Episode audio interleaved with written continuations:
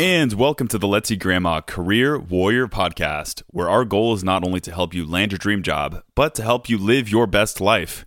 Today, we're going to talk about the best exercise that you can do to make your resume relevant and transferable for whatever jobs you're applying for. And this is going to be done in the form of a mini-sode, a Just Ask Chris mini-sode, where I break down a common question and give you the answer in 10 minutes or less. And the question I would be answering really is how do I make my resume as relevant as possible for the jobs I'm applying for, regardless of where I've come from before in the past?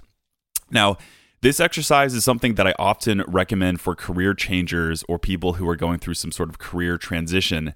Now, whether or not you are going through through a career transition, this exercise is going to be relevant for you just because you want to make sure your resume is as targeted as possible. You want to make sure you catch someone's attention as soon as they lay eyes on your resume. Because the average recruiter, as we know, is spending six seconds on your resume. Now, we are going through a really crazy time right now. It is March 30th, and we are going deeper into this, this health crisis here in the United States. And I see this as a really opportune time for all of us to look at our resumes, look at our LinkedIn profiles, and make adjustments as necessary. I mean, just think because you don't have to be at work or commute for 30 minutes to an hour a day, just taking that 30 minutes to an hour and putting it back into yourself through your resume, LinkedIn profile, or whatever it is to be proactive in your job search is going to yield results. It's going to be a good thing. So I recommend every single person, if you haven't heard it from someone right now, you're hearing it from me, just take the time to put it back into yourself and and uh, give yourself a career boost. Now, here's the best exercise I can recommend in order for you to have a really hyper relevant resume. Now, you're going to think this is ridiculous. Part of you is going to be like, I don't want to do this. This is going to take time. Trust me. In fact, you're going to save yourself a lot of time just by how many more interviews you might be getting just because your resume is more targeted. Get excited because this might be your answer. Brief overview of this exercise is number one, get everything written out on a master resume. Number two, highlight based on relevance. And number three, cut based on the position. Okay, we're going to break down these three steps right here so you'll know exactly what to do after this podcast episode. But I, for step one, I recommend every single person has a master resume. Why? Because for the vast majority of people, you're applying for a wider range of positions. And some people are applying for a wider range of positions than others. You may be the person that's applying for teaching positions as well as an NBA coach position. I don't know. Or you might be someone applying for a teaching position compared to an HR position where you train people. A little bit more related than basketball. Regardless, I do recommend that each person out there has a master resume because it's going to make it easier to get targeted for those positions in the future. Now, for a master resume, keep in mind that you're not going to send this thing out. This is probably going to be, you know, at least two pages. And this is going to have every single thing that you've done in your past. It's going to have all of the amazing stuff that you've done. Is really is an opportunity for you to get a bird's eye view of your career. And um, I like to think of this as the clay at the very beginning um, that you're going to be molding with. And so, for your master resume, if you don't have one already, I just recommend a really simple simple thing to do, which is to open up whatever resume you have and just start writing.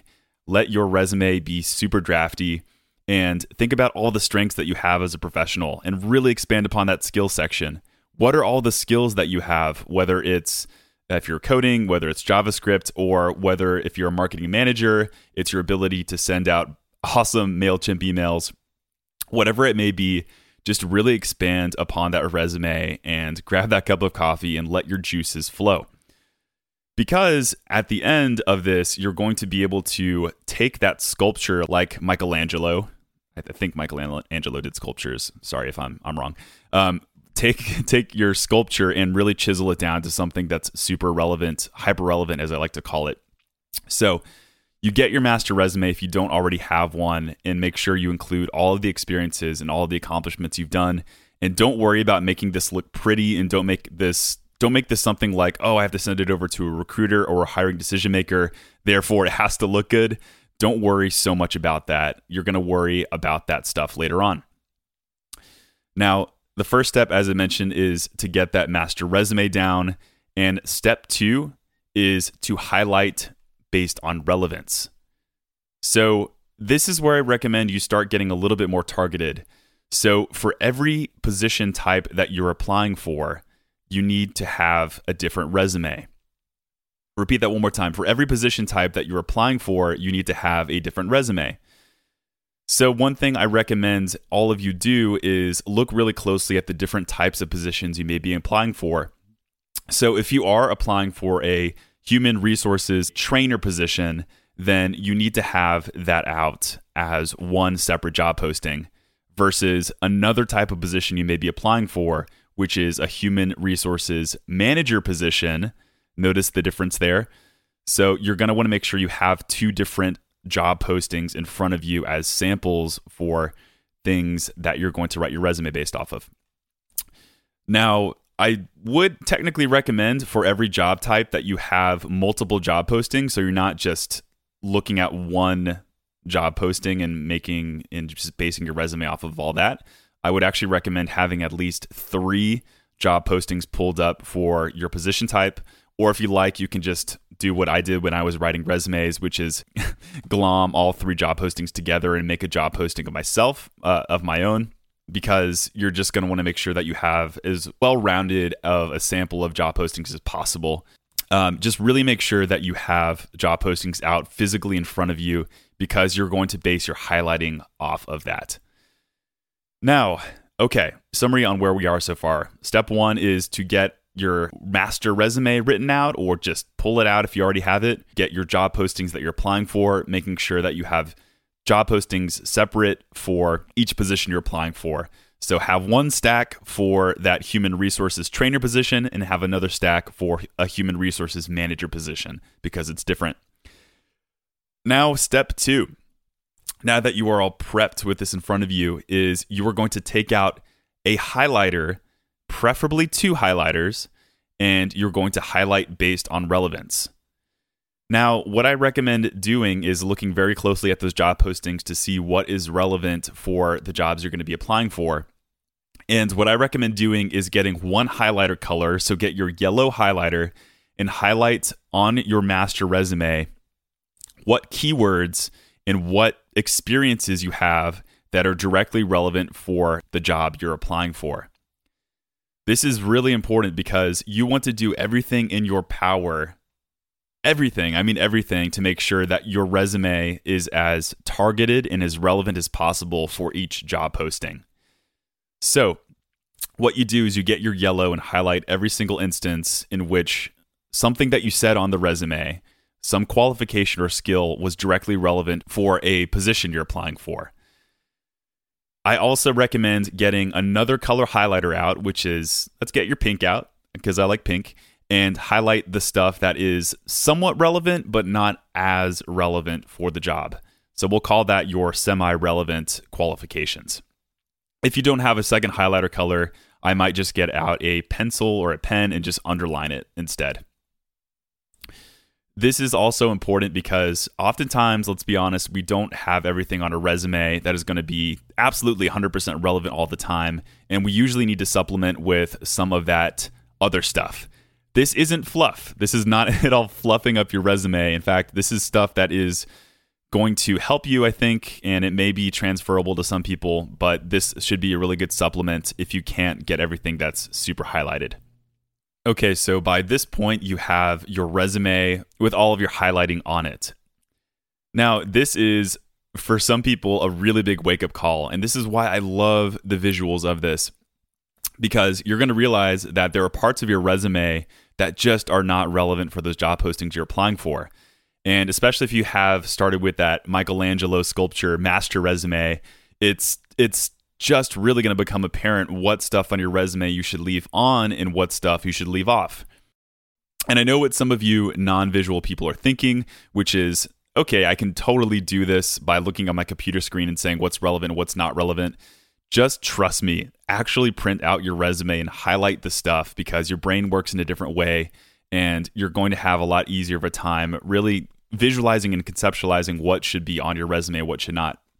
And so it's really important just to make sure you have this all printed out in front of you. And then when you do that, you're going to realize what to cut from your resume, which is step three.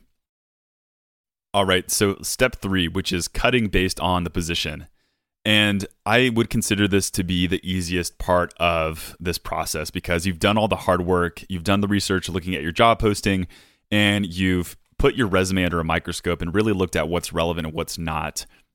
Step three is to realize how much you have that's not highlighted in your resume and make the bold choice to start cutting away some of those bullet points or skills based on the job position type.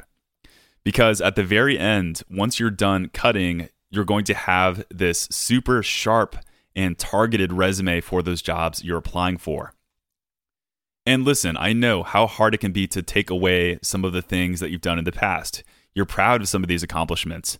You are proud of the fact that you ended up helping to write code for a video game on the Xbox 360 Madden 2009. However, who cares because now you're applying for a human resources training position. It has nothing to do with your video game programming experience before in the past. So here's the thing start cutting away from some of those things that you haven't highlighted.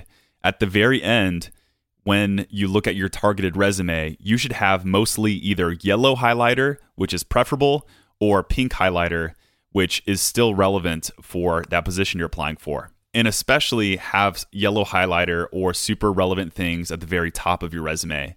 Because as we've learned before in past podcast episodes, recruiters like to spend a lot of their time on the very top of your first page just because it's going to get the most read time.